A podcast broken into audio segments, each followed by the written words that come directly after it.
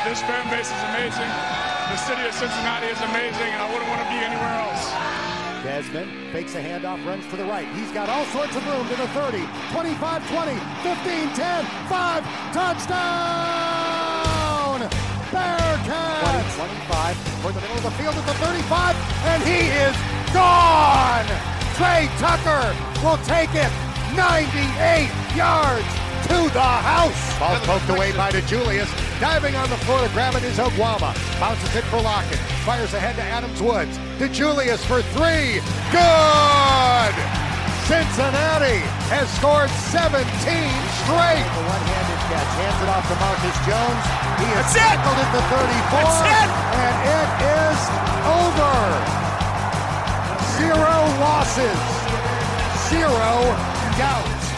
Opportunity seized as the Bearcats send a message to the college football world. Did you see that? Hello, listeners, new and old. Welcome back to your favorite Bearcats podcast, Viva La Cats. I am your host, Justin Hiles, accompanied by my great friend Steve Maurer, and we are here to bring you the very best of the Bearcats twice or every once in a while in a week in our standard weekly previews and our post game coverage on Twitter Spaces. Um, hopefully, those of you who have been uh, paying attention to the um, releases have noticed some of the post game spaces. So if you're listening here and you're not listening live, watch the Twitter and maybe you can join with us live. Give us some of your opinions and your insight. Um, we'll probably have a couple more of those for the basketball season as we tail off into the end of the sort of calendar year for, uh, well, I guess the football and basketball that we cover. But with all that said, thank you guys for joining us this week. Um, hope you had a good New Year's. Hope you had a safe uh, holiday uh, and that everything was well and good there. Um, overall, the Bearcats are pretty silent across the rails. Uh, when everything goes good, things start to go south again. This is the roller coaster that we're in. Um, hopefully, there's some amount of positivity that we can bring out of uh, the last game that we've had with basketball and moving forward. But, Steve, I want to shoot it over to you and kick us off here. How was your New Year's? Um, Justin, it was good. Uh, I was in San Diego, California, uh, enjoying uh, the weekend. Um, actually, it rained um, more than it did in Cincinnati when I was there, and um, more than my now hometown of Scottsdale um, when I was there too. So I didn't really get the full San Diego experience. Um, you know, there are some Ron Burgundy quotes that I'll leave to it there. Um, but uh, I, I enjoyed it. Um, I did get to watch um, the the the Ohio State game end, which was quite enjoyable for me. Probably the most Nice. enjoyable thing I've had in a non-Bengals related uh, Cincinnati sports fandom since over the past month and a half. Um, so uh, I I do blame Dana Beers for the current curse that we are we are in at the moment. Yes. But um, other than that, it was good though. Uh, I got to enjoy a nice little holiday break. Got to spend ten days in Cincinnati and uh, enjoy that, and then um, got to uh, hang out in San Diego for a little bit too. And uh, now I'm back and ready to go. Nice. Well, How about you, to, sir? uh, glad to have you hop back on here. It's good. Uh, took a trip over to the uh, northern side of the border and got up to Michigan just for some uh, holiday escapades. Uh, it was great. Had some good travels. Mainly got snowed in for the most part, but it's Michigan, so people like to drive in the snow. Uh, so didn't really stop us there, but we had a good holiday and as well. Uh, New Year's just taking it easy this year. But um, yeah, getting back to uh, more New Year's information, New Year's six. We just want to give a quick shout out to Tulane. Um, this is this is a program that has been through the ringer over the years. And for those of you who don't listen, uh, go check out Split Zone Duo. And um, usually it is on their Patreon, but they have put up uh, this episode specifically on their normal RSS feed. Uh, so you can find it on Spotify Apple Pods. Those guys do a great job. They did a Dead Letters episode on Tulane, um, essentially covering their whole history and how that's kind of gotten them to where they are now. Um, and of course, that was now being July of 2022, um, which does not encapsulate everything that has happened this year. But for what that program has been through, what that program has been, and what it is this year, right now, with all of the things going on, beating the Big 12 champion, beating the Pac 12 cha- champs, beating, or well, I guess not the Pac 12 champs, but beating the Heisman winner and USC and going through everything that they've gone through. Like this team is just so, so much farther ahead of many other teams in the AAC of what we would have expected. And I think going forward, it's really cool to see that because I think we all have kind of talked like SMU is going to be the takeover team. Memphis is going to be the takeover team. Maybe UAB comes in and it becomes a takeover team. Tulane's saying they beat us on the way out. They beat UCF on the way out. They probably would have beat Houston too. They did beat Houston. They did. Sorry, they did beat Houston. So they they beat all three. They beat all three of the Big 12 teams, and that is a hell of a statement going into the first season without those teams. And I think it says a lot for for a team going forward. And if they can hold on to Willie Fritz, I think it'll be really interesting. Yeah, definitely. And um, I, I do think it would be a, a, fun. It's a it's a fun time down there in NOLA. Um, I, I think it's just the just to see like how many fans were at like the game in Tulane gear after so many years of them just not having one yeah. an on-campus st- stadium and two not filling that on-campus stadium. Like it does seem like there's a bit of a fan base there that is you know revived again. And so uh, it's just cool. And everybody wants to go to New Orleans. I mean why not? So um, I've been kind of trying to come up with a team to cheer for um, in my in our post AAC days when we move on and like we we can cheer for somebody and uh, you know, Justin, I was a well for a long time a fan of the East Carolina Pirates. I played as them on my NCAA uh, 13 dynasty. Nice. I have a East Carolina hat. I love all their game day traditions, but I got to say, Tulane's growing on me a little bit. Tulane is yeah. growing on me, and uh, Ron Hunter started it too. That's right. they are good in two sports too. They are not just uh, mid, mid in football and not great in other stuff. They and they, uh, you know, so I don't know. Maybe uh maybe we become Tulane fans uh, once we officially exit the conference. But um, uh, well that that's a, a, good segue because the last time we saw a lot of all of our players on the football field was at Nippert Stadium uh, for that Black yep. Friday game against Tulane, and uh, we we've learned that some of them will not be joining us. Uh, Justin, you want to go through the list real quick of the notable? You don't have to read them all, but the, like the notable guys who are moving on to the draft. why not? Let's just fly down the list. We're going to start off with Arquon Bush, Javon Hicks, Tyler Scott, Lenny Taylor, Trey Tucker, James Tunstall, Josh Whyle, Charles McClellan, Wilson Huber, Jabari Taylor, Ivan Pace Jr., Jeremy Cooper, Ty Van Fossen, and Lawrence Metz. That is a lot of guys going in one season. Yep. And that is a lot of guys who were also on this most recent college football playoff team, too. I mean, every single one of them except for Ivan Pace was on that team. So yep. it, it's it's a really interesting, you know, you're you're always going to lose some seniors, but that's a lot of guys who are, you know, going to the draft. We'll see how many of them get drafted. We've kind of talked back and forth on this a couple times. I mean, I think my number still probably sits at around four. I think Ivan Pace is for sure a lock. I would think even a Jabari Taylor and um, I would think, you know, Lenny, Tyler Scott, a lot of these guys on this list, I think have a good shot of getting drafted within probably the first five rounds. And I think the rest of them could be, you know, kind of tinkering around in the six to seven or maybe get picked up, um, you know, for squads afterwards. But I don't know. I, I think it's, it's interesting. And it, I think it really just shows that like with this class going towards the draft, like this is sort of the retiring of the guard. Like as much as you know, there's going to be a few guys left.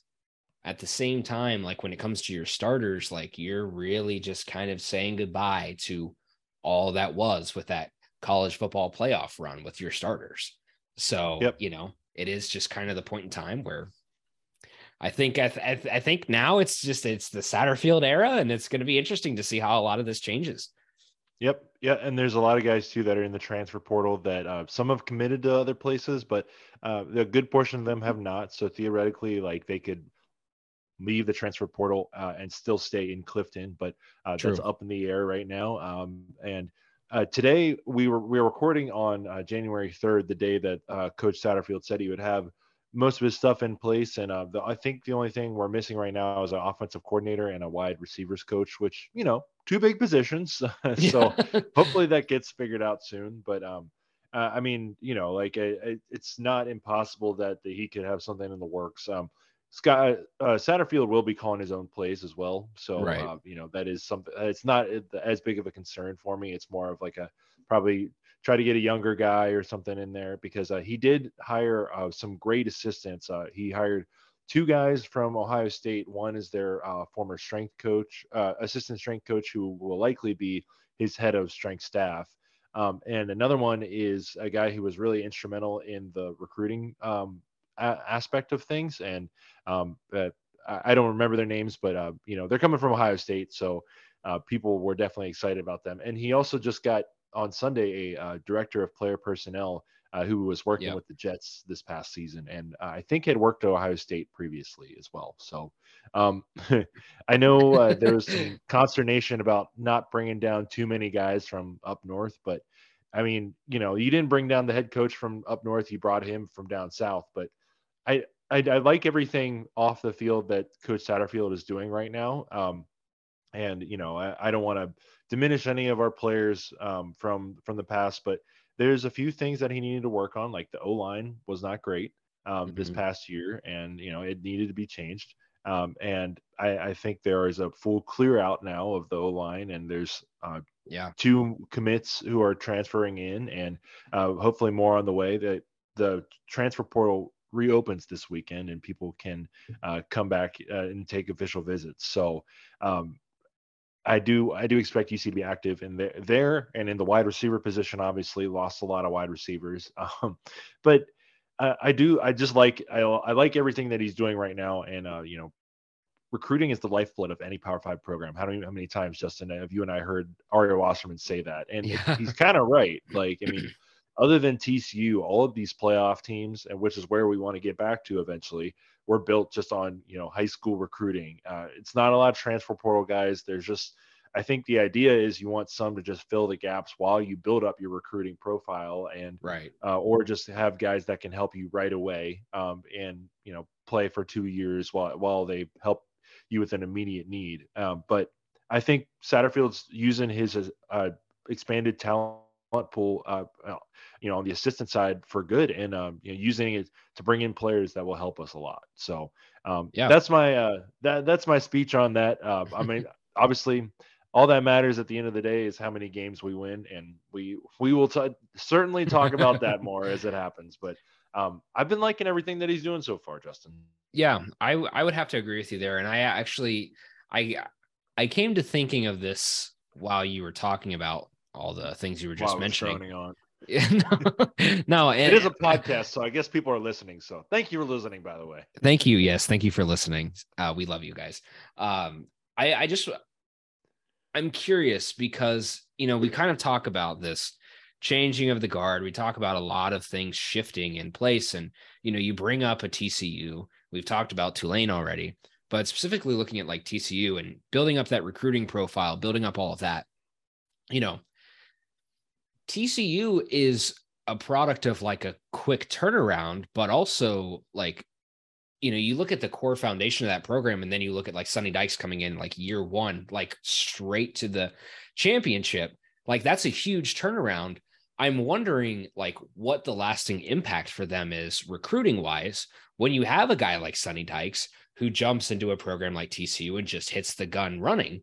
And also, I mean, TCU's on one of those platforms where where they're at in the Big 12, where everything is now. I think we all thought that of Cincinnati too. Don't get me wrong. Granted, we're a G5 going to a Power Five, but you look at the way TCU does this, and it, like, is this not necessarily like a last stop for Sonny Dykes, but is this a very comfortable long stop for a guy like Sonny Dykes? And then you look at Satterfield, and it's like, it does if he has success in the Big 12, is this a long stop that is comfortable? All of that to say, when you get into this look at TCU, their lasting impact on this recruiting profile, I think is going to be huge. And I'm wondering how much of that we may or may not have lost going directly from the college football playoff and then losing your head coach this season after. I'm wondering yeah. how much Fit gets to take with them on that, how much that gets to be his recruiting profile, and how much of that stays with Cincinnati. There's so much turnover in our program over just this one off season. And over the past year, I really wonder how much credit we we have with recruits, you know, moving forward in saying that like, all right, we're a college football playoff team. Is that is that is it Luke Fickell is a college football coach or Cincinnati is a college football program? You know what I mean? I'm I'm wondering what your thought is on that. Yeah. Oh, so the, I think the thing is that's funny about um, this team is, you know, and Richard Johnson from Split Zone Duo has mentioned it all year. It's the same exact team, basically. Like it's all the yeah. same guys that Gary Patterson had. Not many left when he got fired. A lot of them, you know, stayed around. And like Max Duggan's been there forever. Um, right. The the wide receiver number one, I think it's Keyontae Johnson. I don't exactly know the name, but um, he was there for a long time too. Thought about transferring to Oklahoma, but stayed. Uh, a lot of like they, I, I, think they essentially just brought in some D line transfers and tried to recruit, you know, a good high school class, and that was it basically. And like, you know, just instant turnaround. And you know, they they did win a lot of one score games, but and they just won another one. But you know, football is definitely just a weird thing sometimes too, where you can just turn it around that quickly. And um, right. but I don't I don't think like teams should be held to that standard because um, you know, uh, it, it's just a such a rare occurrence for it all to click like that. Like you're it, right. He probably stepped into the best possible situation out of all the the coaches who got hired last year, and obviously he led them to immediate success. And I wonder if it's going to hurt him the rest of the way that he doesn't lead them to a 13 and one national championship appearance every season. And um, well, we said Justin, the same thing with UNC's head coach too. That's a yep. it's the same yep, deal. That's right. Don't that's blow right, your load too early. Yeah. Do you want to start off that hot or do you just want to like, ease into it a little bit? You know? Right. So it's just interesting. And I'm looking forward to see what happens with that because, um, you know, I, I do think that Luke Fickell will recruit, uh, say to recruits, you know, I got, uh, I coached a team to the college football playoff. But I think UC can still, that's a mutual thing. Like UC right. can say, yeah, we reached the college football playoff in 2021.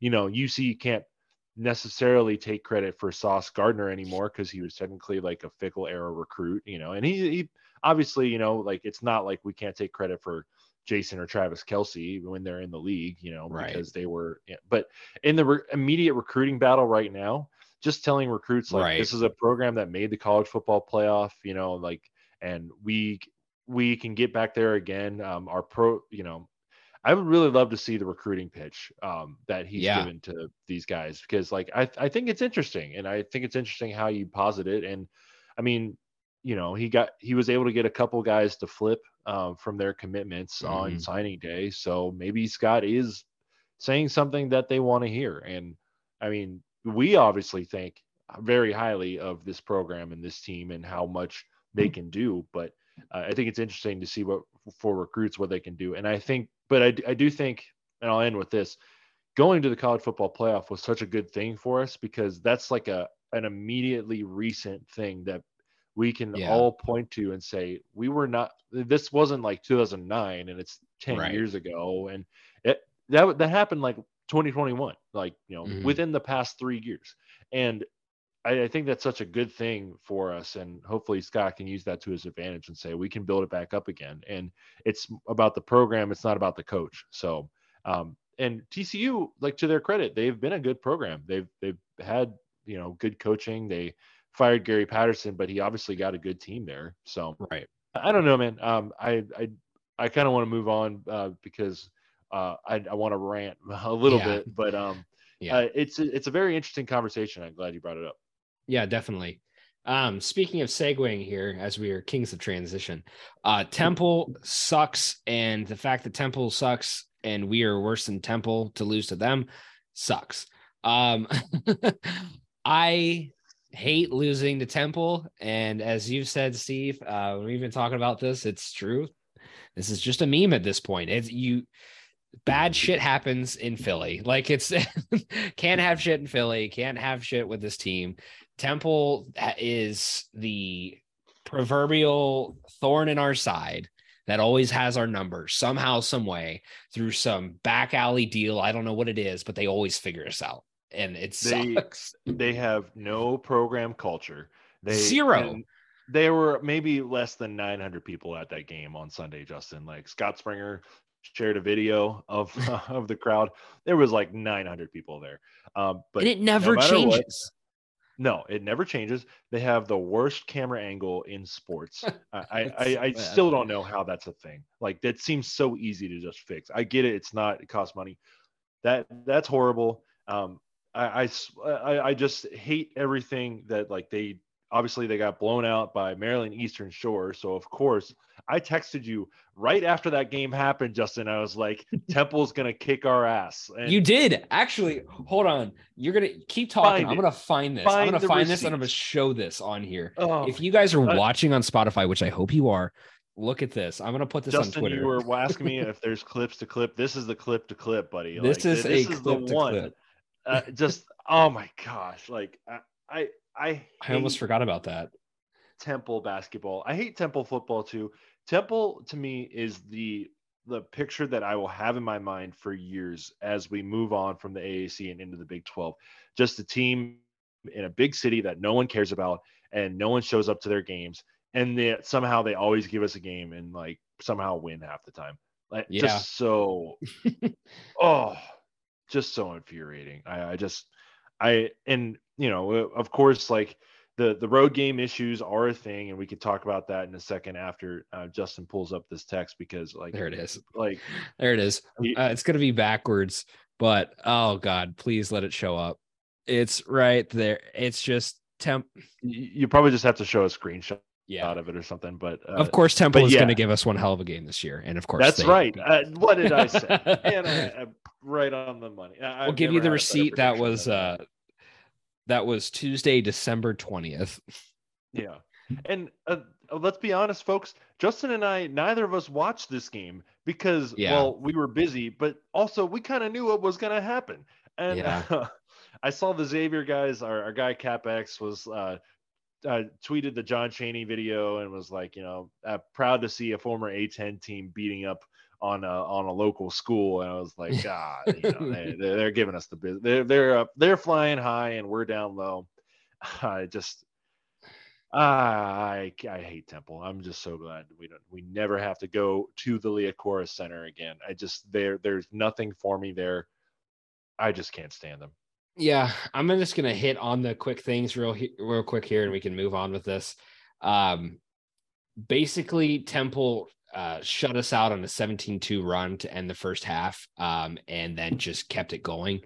Um, we are also 0-2 against Q3 teams on the road. We only technically have two true road games, and we've lost both of them, which is just absurd. Um, which is crazy to Pretty think that we're in January. We're this yeah. far into the season, and we've only had like two true road games. Um, yeah.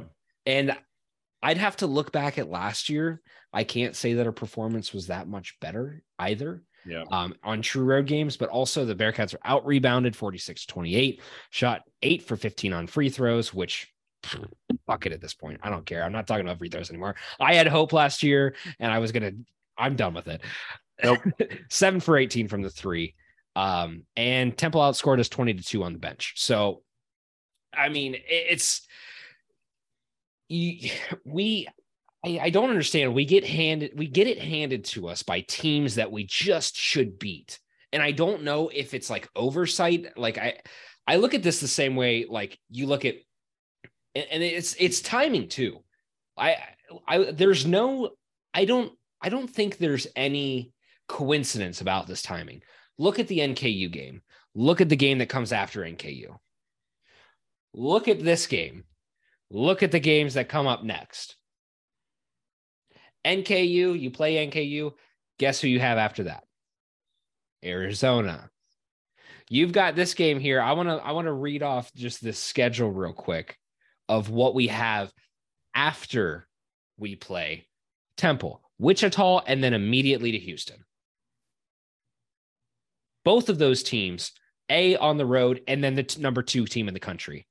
I well, feel like uh, we get Houston at home, but yeah. Yeah, no, that's what, sorry. I was saying Wichita on the road, Temple yeah. or Houston at home, still number two team in the country. You have to beat them. That's your goal. What I'm saying is, I think there's so much oversight, and I think there's maybe, maybe this is just me, but maybe there's too much focus on the teams down the road that we don't pay attention at all to the team that we think we're supposed to beat. Because Yeah. how many times did this kind of thing happen last year too, where we we lost to a team that we were supposed to beat, and then we beat a team that was, you know, it, it's just, or, or got it close to a team that you know we prepared for. It's it's one of those things where I just I feel like I don't know if it's Wes's preparation. I don't know what if it's the talent gap. I don't know what the hell it is, but we constantly have this issue now. And eh, this is not a thing that we used to have. Like even with Brandon, like and, and I'm never going to give any credit to Brandon, but Brandon won some games that were some tough games too. Like Yeah. and this is just one of those things where we can't figure it out. Like and I, I hate I hate this oversight because again like you look at the you look at like this season so far, your losses are to NKU. All right, that sucked. Get it out of the way. First loss of the season. Mm-hmm. Arizona OSU, you expect it. Xavier, you expect it. As much as that sucks, you expect it. And then you go through the rest of this list. Look at our schedule. Look who we've played. It, you haven't played anybody, and then you get to a team like Temple and you lose it to them. Like it just doesn't. It, it doesn't make any sense. Like Temple, I'm not gonna lie. Temple is not bad. They're eight and seven. They they're better than they usually are. No, they're bad. but they're bad. they're not good.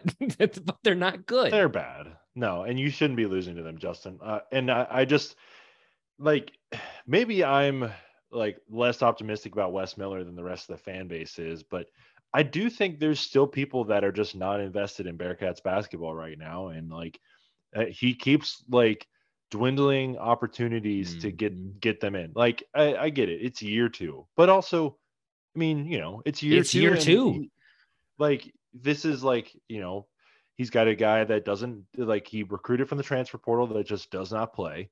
Um, he is playing some freshmen. And he does have some guys hurt as well, so I I get it on that end. And you know, like like Kentucky's losing games too. Like I, I understand it's college basketball. You're going to lose a couple games that you shouldn't lose, uh, just because the kids are less uh, 18 to 23 years old. I I believe me, Yeah. I I did dumb things at, at that age too. I'm 26, so I know. I remember. It's just like just like it, it just seems like there there needs to be one big win to get Wes over the top. And like his only defining win right now is like that Illinois game last year, like maybe Wichita on the road last year, but as I noted in our, our notes, we're four and one uh, in in the conference at Mhm. at the Roundhouse, you know, and like that's kind of become Fifth Third Arena uh, West. Uh, Yeah. If Pauley Pavilion wasn't, then you know that Right. Charles Koch Arena is. Um, I it's just like I, I do want to win that game, and um, we can we can talk about it a little bit more. But uh, you know, even though Wichita is like 133 in the net and 106 in KenPom, uh, it's a road game. Like this is this is the, your chance to really like kind of put those road game demons to bed. Uh, If you Mhm. really want to just say, hey, like you know, we can't. We, we we gotta have, like fight back against this. We can't just keep losing these road games. So so there is that. But Justin, I do think Sunday is the biggest measuring stick of all of the measuring sticks um, against Houston, and I, I I say that just because I I Houston right now reminds me of the, what I mean. Obviously, I wasn't alive for like the peak of the Bob Huggins era, but what people tell me about the Bob Huggins era at UC and how like they were physical on defense and they play and they rebounded and then like they had a great offense as well and they shot the ball well and they rebounded. And then like you know with the big men as well how crucial they were. Um i wouldn't say houston has, has any stars like right now. Maybe i'm like completely off and someone will clip that and i'll get uh, roasted to hell for that. Oh um God. but I mean, you know, uh, but still, like that team is just man. They they are what Bearcat basketball, what I want Bearcat basketball to be. They're tough, physical, able to score, but also like play great defense and rebound well. Mhm. Um, and Justin, the the scoring margin for two of our games against Houston in 2020 was uh, like what they were both 40 point losses, correct? Um, At least one of them uh, was, yeah, if if yeah. not both. Last year they got a little bit closer. It was only a 13 point loss in the conference tournament, but uh, I think both loss both games were about 20 points, um, if I Mhm. remember correctly. Um, and they played a little bit closer um, in both of them, but obviously Houston was the better team. But now with all this uncertainty around the program, and you know, you kind of get like I, I think people will be watching the Bengals game on Sunday, um, but you know, with with that national spotlight, playing a number two team. Uh, by the way, AAC, what are we doing with the schedule? Like playing play, uh, playing games on the same day that like you know week seven week 18 of the nfl like this I mean, is the only on. time they have for it because the aac this, just is what the AAC like, is. it's this anyway. Um, this would be a big measuring stick for us because we're going to enter the the conference that we're going to with Houston, who would probably be one of the top five teams right now. By the way, Big 12 is insane in basketball. All the teams are like above 50 in the net rankings right now, and all, all of them. them are projected to be in the tournament as we speak right now. Yeah. It's just like we are entering into a bear pit next year, ladies and gentlemen. Like it's gonna be rough. And this that's why I really was hoping for a better season this year because like I don't know. We, we this this it should be better. It should be a lot better. Um and if if we want to show improvement before we go into that bear pit next year, you could could have really shown that this year by winning some of these games that we've not done so well in over the past. And like the Tulane game was a nice start, but man, like losing that Temple game, like I'm rethinking a lot of things, Justin. Yeah, and I mean, this this this is just the curse of being a Bearcats fan too. I think is just this constant like, yeah, it's the it's the cycle. You know, you see, you always see like the circles of suck where it's you you you get hopeful, you get sad, you get you know down on your luck, you start get back there, and then you know you are here, and it's just yeah. this is this is par for the course since what 2017 let's be honest like 2017 2018 like this is this is what this program has just constantly been in cycle of of just yep. waiting and waiting and waiting and waiting and waiting for that payoff and just that moment that that sigh of relief and we just never have it and i wondered too like i was thinking about this too is just with wes being a new coach you know say you have a guy like I, i'm trying to think here's the guy. Uh, say you have a guy like Rick Pitino. Okay. Let's just say, like, you know, you've got a guy who has a ton of experience, clearly a proven winner, clearly knows how to coach, does all that. All of that's there to show for. And you hire a guy like that. You bring him into your program and you have the same results as you have now. Are you just as angry? Yes. Is it more or less frustrating? I think Wes is a more frustrating thing because of his age and because of his ceiling. Because we all see that potential and then we see games like this and we're not like we can't it's harder to explain it away when it's like er, I guess it's easier to explain it away, but it's always just that constant like what if we won that game?